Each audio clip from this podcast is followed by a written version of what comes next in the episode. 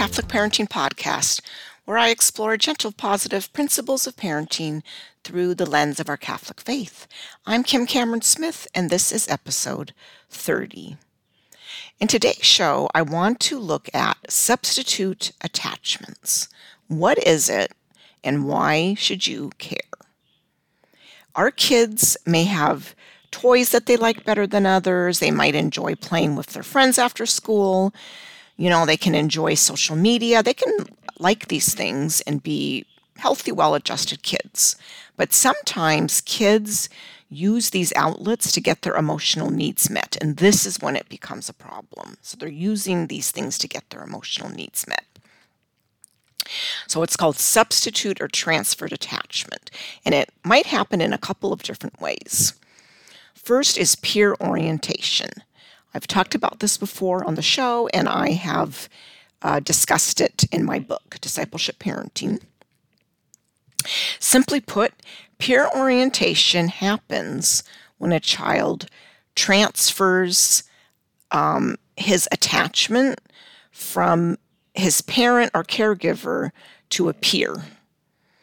Right? So the child prefers the peer over the parent and relies on the peer to meet his needs for belonging, significance, emotional and psychological intimacy, all those six roots of attachment that I've talked about before.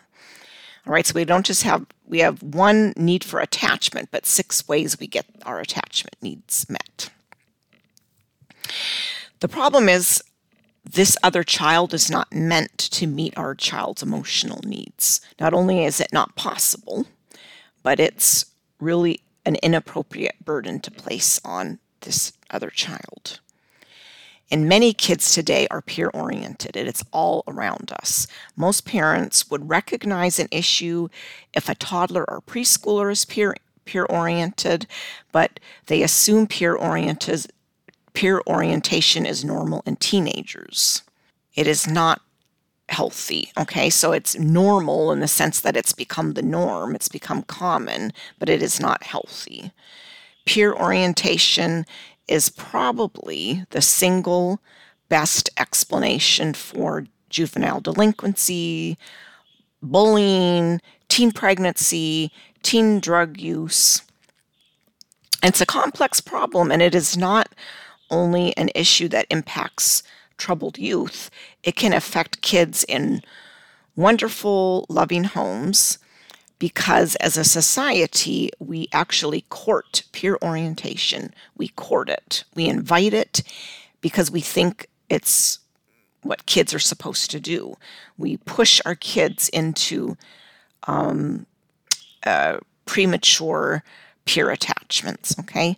So we think it's kind of cute for little kids and we think it's necessary for teenagers. All right. So it is not natural or healthy, even if it has become the norm. And there are multiple explanations for why um, this has become such a widespread problem. Um, and it's uh, probably beyond really the scope of the show. But in my book, I talk a little bit about social changes that occurred um, in the early to mid 20th century that they were like, it was like a perfect storm that led to peer orientation in society. We are peer oriented, and probably our parents were peer oriented. So that's why we think it's it's healthy and normal. It is normal in the sense that it's a norm, but it is not healthy. And know that there is a difference between peer attachment and peer orientation. All right, so this is a very important distinction because, you know, we can feel confused, you know, that how, how do we know if, if our kid is, our child is peer attached? You know, they have friends and such. Well, they can have a, an attachment to a peer. Our children have friends that they enjoy, particularly in the teen years, their friendships are very important to them. Peer attachment is not a problem. The problem is peer orientation. Peer orientation, it's this particular dynamic where your child turns toward peers while he simultaneously withdraws from you. So he's withdrawing from the relationship with you to pursue the peers.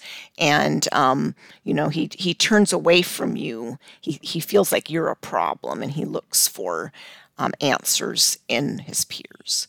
So if your child has a best friend, don't worry about it. If this child, this friend is a great source of fun and adventure, it is not something you should be concerned about the problem occurs if the friend becomes your child's go to person when he has some big question about life or when he's having a crisis, if he turns to the peer. And particularly if your child shuts you out or rejects you in order to show loyalty to the friend. Okay, so that's the difference between peer orientation and peer attachment. Peer attachment is is is okay. Kids can also, um, you know, have have object attachment. So some children are so defended in their relationships, they really don't trust anybody. So they withdraw attachments from humans altogether. They basically lose hope and they transfer their attachments to pets or even inanimate objects right? So they become attached to, um, you know, their phones or gaming, to social media. They may even develop mild addictions to these things because they're numbing themselves out with these things. So they're not only getting their emotional needs met, they're they're numbing their emotions out, and they can have um, mild obsessions about them and become very reactive if you try to remove the objects or the games from um, from them.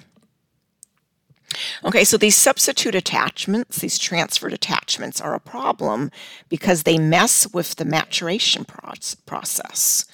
Just about everybody gets bigger, but not everybody matures and that is the problem with displaced or transferred attachment is that it it um, it it messes with this maturation process. For kids, attachment to parents and other adult caregivers creates a womb of maturation.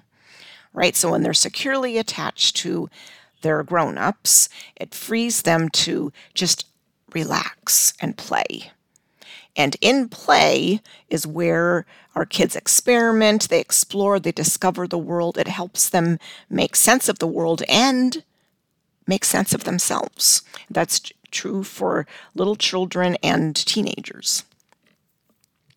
And when our children are securely attached to us, it also allows them to wonder. It, it frees them to, um, particularly older children. Just think about all of the drama of figuring out who they are, where they're going, you know, how they get to where they should go, all of the lessons about boundaries and safety, all those things, it, it happens within the safety of secure attachments to warm, caring adults. Okay, and secure attachment also gives our kids a sense of um, like a place to turn when they're when they feel troubled. And so that we're able to guide them to maturity. So when our children are attached to us they feel a secure base in the relationship with us. And this gives them the freedom to burst forth and chart their course in life. It frees them to ask big questions about the nature of the world and reality. It, it gives them space to nurture their relationship with God because they're not desperately um, searching to get their emotional needs met. But when those attachments are missing, they are unreliable or they are too dangerous, kids have a survival instinct and transfer attachment is part of that. So their, their ability to transfer their attachment is really a coping mechanism. In, in short term situations or in crises, the transferred attachments are probably not going to create long term problems for our kids. But when the behaviors and the orientations and the uh, relationship problems, they kind of persevere. And so the kids continue to turn toward peers or objects. And this sort of orientation becomes fixed in their personalities, then we have a problem. When kids lack a secure attachment to their adults, they become preoccupied with pursuing their attachment figures or they numb themselves out with their substitute attachments and they are not at rest. They lack the ability to truly play and the maturation process cannot happen. So their development will be either arrested or delayed. Right? And many of us um, have not fully grown up because our development was arrested. We still don't feel safe in our relationships. And I want to push on this and go a little bit deeper. Remember that human beings are created with deep desires that only God can fulfill. It is just how we're wired. But because of our fallen human natures, we may live at a very superficial level um, with our desires. We may we, we may um, become stuck in trying to fulfill our need for happiness in, you know, um, you know, food or superficial things like um, you know, um, admiration from others, things that are, are, unsustainable. And these things never give us deep um, happiness and satisfaction. They're very short lived. So we may, you know, become enslaved to enslaved to kind of things that that fade away like food or toys or accumulating things or whatever just like our kids do so we can become stuck and you know, most of us at some point we we will recognize, like in our growth as adults, we recognize that our longings for belonging and connection, um, you know, it's kind of preparing our hearts for a cr- closer relationship with God. But when we are incapable of vulnerability in our relationships, um, our spiritual growth is really hampered. Many of us are stuck in our spiritual lives because we're addicted to success, to our our toys, our whatever, motorcycles, our jewelry, whatever. We're, we're um, addicted to having our house be perfect, to accumulating objects, right? Guess what? These are substitute attachments. We're, we're transferring our attachments to these these objects, and we may be so superficially attached in our relationships that we never feel a deep sense of satisfaction and we never feel at peace and we never turn toward God. So tr- transferred attachments hamper all maturity, all maturing, including spiritual maturing. So remember um, this for your child. So when we worry about our children's maturing, we're not only thinking about how they're going to develop socially and become a good friend and be able to you know manage on their own in the world we also think about their spiritual development and will they feel safe with god? And our children's feelings of safety and belonging and their relationship with us it sets them up for their relationship with god later. Okay so remember that you are your child's best bet to arrive at the threshold of mature adulthood, and you are your child's best bet to make it to the bridge of discipleship. Your child eventually has the has to make the choice to embrace adulthood. Some kids resist growing up, and he or she has to embrace God as his or her ultimate attachment figure. But God has wired our kids with a desire and a need to be led by us toward maturity. All right, my friends, that is it for today. I want to invite you to visit me, kimcameronsmith.com and intentionalcatholicparenting.com. You can find show notes for this podcast there. Um, please sign up for my newsletter, The Anchor and Maze, a great newsletter. It is a one to three minute read, little micro lessons for parents on protecting their children's hearts as you navigate the maze of parenting with them. Okay, so pray for me as I will for you. God bless you. Have a great day.